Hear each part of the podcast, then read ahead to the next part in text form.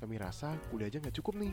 So, kami bawa kuliah keluar kelas di podcast Nyambi Nyambi kuliah. Ya, itu met- metode belajar dan kamu merasa itu paling efektif gitu ya. Uh, it's really effective to pick up vocabularies that way karena kan begitu Mhm. kamu udah tahu langsung aplikasinya bakal gimana kan in uh, a sentence. Beda sama Mhm. kalau kamu cuma ngapalin doang. Oke. Oke. Jadi em, currently kamu belajar banyak bahasa dan kamu di kampus belajar sastra Inggris mendalami soal bahasa eh, soal Inggrisnya itu sendiri. Mhm. Bo- Boleh eh, em, apa sih yang menurutmu ekspektasi dan realitanya sama dan tidak sama di jurusan sastra Inggris? Hmm, kalau menurutku ya ekspektasi pertama aku uh, getting into sastra Inggris itu adalah uh, karena aku suka baca, jadi aku dari awal tuh udah expected that there will be a lot of reading. Dan pertamanya aku mikir kayak oh I'm fine gitu loh, it's fine, nggak masalah. Tapi ternyata begitu aku masuk sastra, the reading is very different from what I used to. Kalau uh, aku kan biasanya Hmm. kayak baca novel tuh YA novel tuh yang adult contemporary. I've read some classics tapi aku nggak nggak benar-benar get into it gitu loh.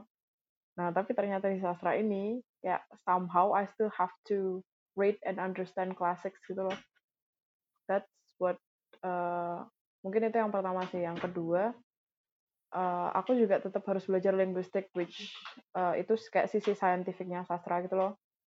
Dan Kayak yang pakai lidahnya itu ya atau Eh, macam-macam sih. Jadi linguistik tuh ada ada banyak cabang, eh, apa namanya, morfologi, fonologi, stylistic dan lain sebagainya. Kayak misalnya how to pronounce word correctly. Kenapa kalau pronunciation-nya kata A sama B dicam dijadiin satu nanti hasilnya beda. Kayak itu tuh yang benar-benar kayak scientific dan apa ya butuh understanding lebih gitu loh. Itu yang beda dari ekspektasi awalku sih. Ah, Oke, maksudku aku agak confused di ini sih kayak em, harusnya berarti bener dong stereotype orang kalau orang sastra Inggris jago bahasa Inggris karena ya Hmm. you deep into it gitu gak sih? Or ya ada argumen? Uh, sebenarnya it varies person to person ya. Kalau aku Mhm. personally emang aku jadi lebih paham about uh, English karena kan nggak cuma belajar uh, literatur linguistiknya juga, tapi kan historinya gimana bahasa gimana bahasanya itu bisa terbentuk Oh. gitu juga kan. Kayak Hmm. ya bener-bener bener-bener social historical banget lah. Nah tapi Hmm. other people ada juga yang cuman masuk sastra karena kan stereotipnya sastra tuh gampang nih dan mereka masuk dengan uh, pikiran bahwa ya udah yang penting aku dapat ijazah gitu loh jadi Hmm. uh, ya kuliahnya ya nggak benar-benar nggak nggak nggak apa ya dari sudut pandangku yang juga sesama ma- mahasiswa tuh I've seen a lot of presentation a lot of papers where their English are very very messy to the point that uh, I cannot even understand gitu. Loh ada juga nih yang nyebelin banget. Pernah uh, bikin paper barengan sama aku. Kita kan Hmm. biasanya bagi part kan like usual Hmm. dan bagiannya dia itu diterjemahin pakai Google Translate dong kelihatan banget. Oke. ya jadi uh, there are a lot of cases like that jadi Hmm. uh, kalau menurutku sih nggak bisa juga dibilang kalau anak sastra pasti anak sastra Inggris pasti bahasa Inggrisnya bagus banyak sih banyak tapi juga ada juga yang sama sekali nggak sama sekali juga sih maksudnya benar-benar beda lah Iya, sama iya. ekspektasi Hmm. people di luar sana Oke. Tadi kamu bilang bahwa banyak orang yang masuk karena merasa jurusannya gampang. Tapi Mhm. menurut kamu sendiri eh, setelah masuk sesuai nggak sama yang mereka banyak yang orang orang kata bilang bahwa itu gampang atau Eh, aku Hmm. bukan I I don't want to sound gimana gimana tapi menurutku ya ya ya effortless sih sebenarnya sastra itu karena em, apa? Or subjektif atau eh nggak tahu juga maksudnya mungkin aku blessed juga ya aku tipikal yang jarang Hmm. belajar di kelas juga eh aku tuh tipikal yang ngejar ngejar paham tuh waktu mau UTS. UAS doang Heeh, heeh. True, Jadi true. aku tuh kalau di kelas ya nggak nggak benar-benar pay attention gitu loh kecuali kalau kayak presentasi gitu and topiknya interest interesting aku baru benar-benar pay attention. Kalau nggak tuh ya aku Mhm. benar-benar kayak tipikal mahasiswa males biasanya. But sejauh ini IPK aku aman gitu loh. Maksudnya Mmm. nggak pernah nggak pernah jelek banget. Jadi kalau dari sudut pandangku sih it's very nggak very easy juga. There are some challenges. Tapi Hmm. other than that nggak nggak sesusah kalau aku ngerjain matematika gitu loh. Oke. Nah, mmm, oke aku akan lebih deep di sini nih soal kampusnya karena emang aku penasaran sama banyak yang orang nggak tahu kan, gitu. Nah, kalau mata kuliahnya sendiri, paling sulit menurut kamu apa? Menurut kamu aja? Menurut aku, Atau mhm. eee, sintaks sebenarnya. Sintaks, what is sintaks? Mhm. Sintaks itu, eee, tata bahasa, grammar. Jadi kalau kamu kayak kalau pernah les Inggris, itu kan kamu pasti diajari past, present, future, dan lain sebagainya itu kan. Heeh Nah, itu tuh heeh. kayak cuman surface-nya doang gitu loh. Kalau sintaks itu lebih kenapa kalau, eee, jadi, eee, itu ngelihat ngelihat bahasa dari susunan word order-nya. Jadi ada ada bagian kata, kata itu kan udah ada kelasnya masing-masing nih, verb, eee, adverb, Iya. dan lain Mhm sebagainya itu. mhm. Nah, itu kayak dilihat itu tuh, eee, nyambungnya gimana gitu loh. Gimana ya jelasinnya ya? Eee, ya basically kayak misalnya nih ada satu kalimat panjang. Kalimatnya kalau bahasa Indonesia ada bahasa kalimat induk sama kalimat anak kalimat kan. Iya, Nah, itu mhm. kalau sintak itu kayak bedah kalimatnya itu, terus nanti kamu bakal disuruh nyari, eee, root verb-nya itu apa. Jadi kata kerja dasar yang me yang menyusun kalimat itu tuh apa gitu loh. Nah, tapi it's not that simple karena itu tuh kayak ada pohon cabang-cabangnya gitu loh. Jadi itu benar-benar bisa dibikin diagram dari satu kalimat. Jadi ujian kalau sintak itu kayak misalnya UTS itu soalnya paling cuman 5 apa ya. Tapi itu. Benar-benar kalimatnya kompleks banget gitu loh. And Oke, mhm mhm. benar-benar pemahaman tentang word class, terus word order itu kayak udah benar-benar harus different level sih. Oke, mmm, kalau di kelas sintaks ada PR, PR-nya ngapain? Biasanya tugasnya sama, cuman, eee, ngerjain diagram-diagram gitu. Diagram? Ya kayak bikin Oke. jadi kayak PR-nya tuh ya kamu cuma dikasih kalimat doang, nanti kamu suruh Mmm. bedah kalimatnya itu. Oh. Basically like that sih. Kalau aku Oke. kalau aku, Mhm. karena aku anak literatur, every every branch of linguistic is difficult. Even aku yang di luar nggak tahu apa ada branch-nya. Banyak banget kayak, eee, gimana ya, kayak kelas fonologi fonologi itu. Fonologi itu kalau kayak kamu buka Mhm. kamus, itu kan ada cara pronounce-nya kan, alfabet yang aneh Iya. itu. Itu harus Oh, iya iya, heeh. itu harus dihafalin dan itu tuh ada tipikalnya macam-macam. Jadi, eee, aduh aku lupa namanya. Jadi itu kayak, eee, kalau kamu ngomong di lidah itu kan posisinya beda-beda kan. Nah, posisi yang Mhm. beda itu tuh, eee, mem membuat sound yang berbeda. Nah, itu Mhm. nanti diujiin di fonologi. Kayak semacam-macam gitu deh. Oke. Ini aku malah nanti malah nakutin yang pada mau masuk sastra dong. Oh, not fine fine. Ya, better untuk tahu apa yang ini loh, ombaknya dulu, Oh, daripada baru baru nyebur ya? Bener jangan juga sih. buta terus nyebur, harus tahu ombaknya dulu kan. Bener juga, Oh, oke. bener. Oh, tadi sintaks. Mmm, kalau yang paling kamu merasa kamu bisa, oh Di, or eee, linguistik sih. Kalau sastra kan tetap linguistik? reading. That's Mmm. that's a different apa ya? Penjurusannya beda ya atau? Jadi Mmm. kalau sastra itu kan ada ada 3, linguistic, literature, sama translation. Nah, Mhm. kalau translation tuh kayak mix between both kan, karena kan Mhm. nganalisis sastra tapi Mhm. bagian terjemahannya dan itu biasanya pakai ilmu teorinya linguistik. Mhm. Dan, eee, kalau literatur tuh kalau menurutku literatur lebih gampang karena biasanya tuh kayak main intuisi dan opini gitu loh. Jadi kamu nggak harus bener-bener Oh. Jadi kalau sastra ya? heeh, jadi kalau sastra itu tinggal pinter-pinternya kamu aja nyari, eee, apa namanya, bukti di dalam bukunya gitu loh. There is no right or wrong, like exact right and wrong gitu loh. Kalau linguistik kan biasanya ada kan. you cannot Hmm. uh, make up words karena eh make up answers karena emang uh, udah ada setiap bahasa kan pasti ada hukumnya kan ada laws-nya kalau kamu cross Iya. that law ya berarti udah ganti bahasa dong nah kayak semacam gitu jadi kalau mau dibilang paling gampang sih sastra sih Kalau kalau tesis kamu ngambil apa?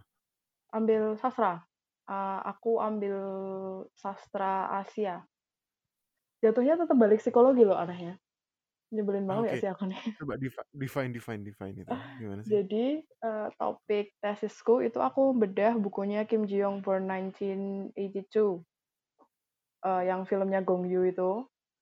Nah, Oke. tapi kan kalau eh, sastra Inggris otomatis harus bukunya kan. Jadi aku bedah nggak harus bukunya sih. Aku lebih milih bukunya aja. Filmnya juga bisa, but easier to analyze the book. Aku pakai buku aslinya yang terjemahan tapi eh, aku bedah gender discrimination terhadap si main karakternya ini dan impact gender discrimination-nya itu terhadap uh, mental health-nya dia karena si Kim Jong ini kan ceritanya dia kayak jadi bisa jadi kayak kesurupan gitu loh nah itu kan tetap main psikologi kan jadi Mm-mm. tesisku itu a mix between liberal feminism, gender discrimination, sama teori psikologi. Eh, hmm, terus sastranya di mananya by the way? sastranya di eh, itunya approach to jadi ada teori ada approach kan kalau eh, tesis sama nggak sih kalau di Hmm. teknik Ya ada dasar teorinya, terus ada metodenya gitu kan. nah kalau di tempatku tuh ada dua teori sama approach jadi teori itu yang kita pakai buat analisis bukunya kalau Hmm. approach tuh kayak kita kacamatanya dari mana gitu loh jadi pertama kita berangkat dari approach-nya dulu nanti dari approach ini kita cari teori yang sesuai sama approach-nya itu baru kita bisa analisis kan Nah, approach-nya kan Hmm. aku pakai liberal feminism. Otomatis eh, teorinya aku ambil gender discrimination yang melihat eh, struggle-nya perempuan kan, karena aku ambil dari liberal feminism. Oke. Jadi eh, the literature ya the literature is the base kan, Rick. Karena kan aku menganalisis karya sastra, Rick. Jadi Oh, teori ya psikologinya, eh, teori Hmm. psikologinya itu cuman sebagai pelengkap untuk melihat karya sastranya ini gitu loh. Jadi untuk Ya, ya, menjawab I pertanyaan get. tentang karyanya ini. Hmm. Bukan bukan itu terus jadi overpowering teori tentang gender discrimination di bukunya itu. Hmm, hmm. Oke. Em, itu soal tesis kamu ya kayak em, dari buku dan ini by the way ini buku Korea kan? Atau ada Mm-mm. ada Eh, dalam bahasa Inggris ya terjemahan ya, terjemahan. Harus Terjemahan. pakai bahasa Inggris. Kayak struggle-nya apa sih dalam membuat skripsi ini? Kalau bagi kamu sendiri? Wow, there are a lot. Aku dulu naif banget kalau dipikir-pikir. I used to think that eh, ngapain sih orang kayak beli-beli skripsi padahal kan pasti gampang kan. Soalnya kalau aku ngerjain paper, ngerjain essay gitu tuh biasanya paling it only takes few days dan selesai gitu loh. Malah aku bisa kadang page-nya tuh berlebih. Nah, sekarang Oke. setelah aku mau ngerjakan skripsi, aku merasakan the pain and the hurt, the struggle. Gila banget. Nah, sebenarnya eh, yang susah bukan eh, analisisnya sih. Kalau aku lebih susah di research sih. Karena kan aku juga di luar kota, aku nggak bisa seenaknya datang ke perpus kampus kan. Satu, gara-gara Hmm. corona ini. Terus juga hmm. Eh, riset untuk mencari teorinya itu yang benar-benar Oh, kayak soalnya eh, yang bukunya yang aku analisis ini dosen pembimbingku juga udah kayak bingung gitu loh mau digimanain karena kan wow. eh, teori yang teori psikologinya itu lebih challenging daripada teori gender discrimination-nya. Karena kalau gender discrimination kan banyak tesis sebelumnya yang udah bahas kan. Jadi aku seenggaknya bisa mirip-mirip lah ngambil dari situ. Makanya aku Oh, bisa ngeliat nih gimana gimana sih cara mereka. Nah, tapi yang eh, mental health-nya ini tuh suatu jenis mental health yang jarang belum malah kayak belum pernah gitu loh dibahas di tesis-tesis sebelumnya karena kan mostly pada ambil eh, buku-buku western kan Hmm. dan kayak eh, mental health-nya ini tuh tipikal yang benar-benar khusus gitu loh jadi the biggest struggle adalah identifying mental health-nya itu dan cari teorinya dan gi- gimana nanti ap- cara aku analisis supaya ini nggak kelihatan kayak tesis psikologi tapi tetap mengedepankan impact-nya gender discrimination terhadap kegilaannya si Kim Jong gitu loh. Ah, oke. Complicated It's banget. ya. a very specific and complicated ya. Itu gambaran buat skripsi atau final di final tasknya buat kuliah di sastra Inggris lah, contohnya gitu ya. Mhm. Tapi itu yang sastra, Sastra, bukan yang literatur, bukan yang tadi literatur translation ya. sastra. Linguistik sama translation. Linguistik, Linguistik sama translation translation. itu nanti beda lagi. Sekarang mau eh, minta kamu jawab cepat di beberapa ini sih. Jadi aku research dan di Logic tuh ternyata kuliah di sastra Inggris itu modal kampusnya kecil. Terus Mhm. SKS-nya biayanya murah. Mhm. Karena ya you don't need laboratory. Hmm, kita tetap punya lab sih. Ay, Buat lab. tetap ada labnya buat kelas jurnalistik sama buat kelas interpreting. Berarti di dalam lab itu isinya apa? Komputer or Kayak komputer biasa. Karena kan ah eh, ya butuh recording juga sih sebenarnya. oh Tetap tetap ada labnya, cuman nggak se-elaborate kalau lab bener-bener lab biologi, lab teknik Mhm. itu kan alatnya yang bener-bener macam-macam kan. Kalau ini bener-bener kayak lab Iya. komputer biasa sih. daily spending kamu gimana sih di kampus karena kan ya aku tidak melihat ada spending yang perlu s- yang expect yang gimana banget kan Daily tapi menurut spending, kamu term- daily spending as in kebutuhan Money. kampus. ah, ah, ah. Oh, kalau sastra sebenarnya nggak banyak sih karena kan kita cuma beli buku sama fotokopi doang. fotokopinya spend banyak nggak sih Hmm, nggak juga sih. Tergantung dosanya. Ada yang tipikal ngasih handout fisik, ada juga yang prefer kasih PDF gitu loh. Hmm. Depends. Cuman kalau awal semester biasanya banyak karena eh, kalau aku personally prefer having print out book sih, walaupun terakhirnya nggak begitu kepake. Tapi kayak it's nice to have buat kalau UTS. ini kayaknya malah spendingnya bakal banyak di fotokopi dan macam-macamnya gitu Hmm. Kalau dan benar ya memang emang karena habisnya cuma di kertas doang kan. iya Sama nongki sih biasanya. oke Eh, kafe ya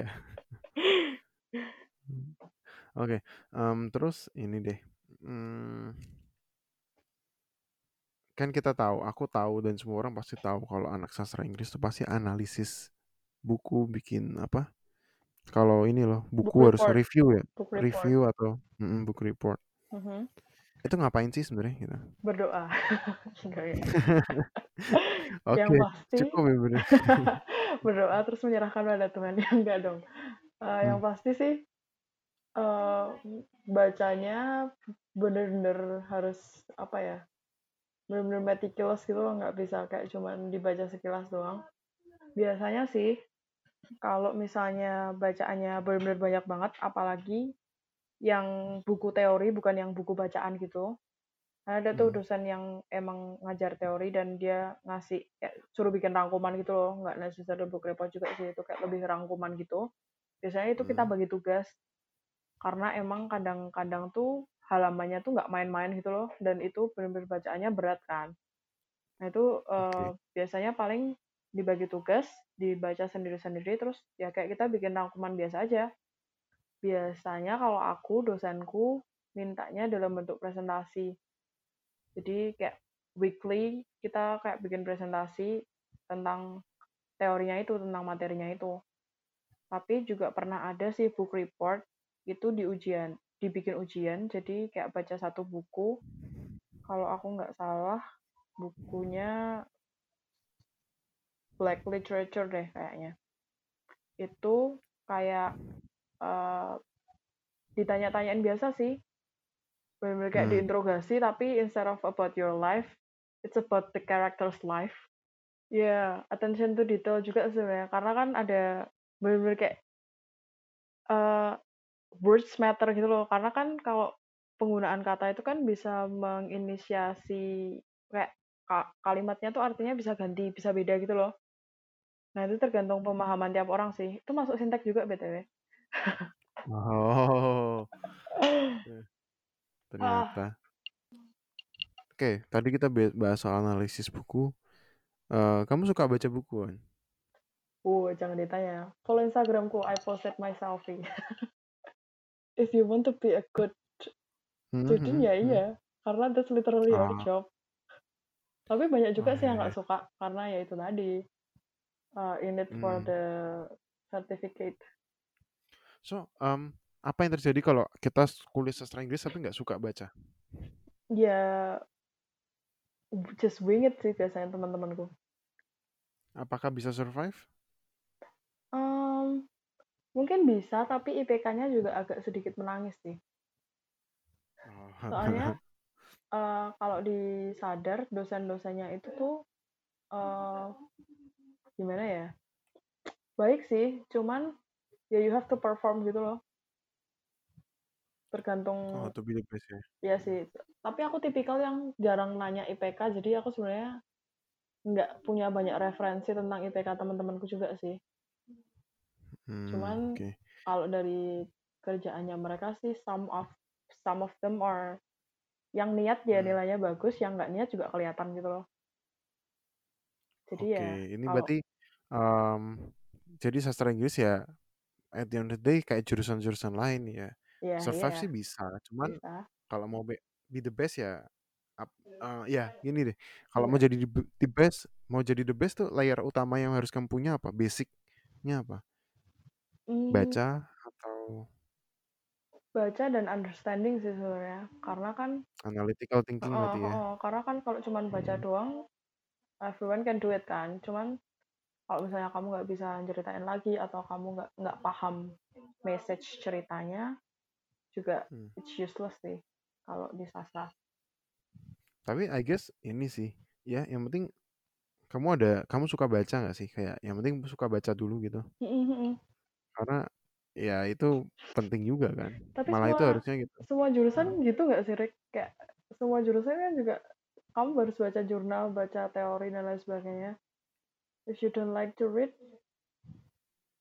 kalau menurutku no ada yang gimana? ada yang suka ngitung ada yang suka maksudku ada yang suka ngitung ada yang suka um, kan kalau uh, di jurusan lain ada yang ini ada yang dijelasin dosen uh, terus ngembangin sendiri atau logical kayak IT gitu Hmm, macam-macam hmm, bener juga sih.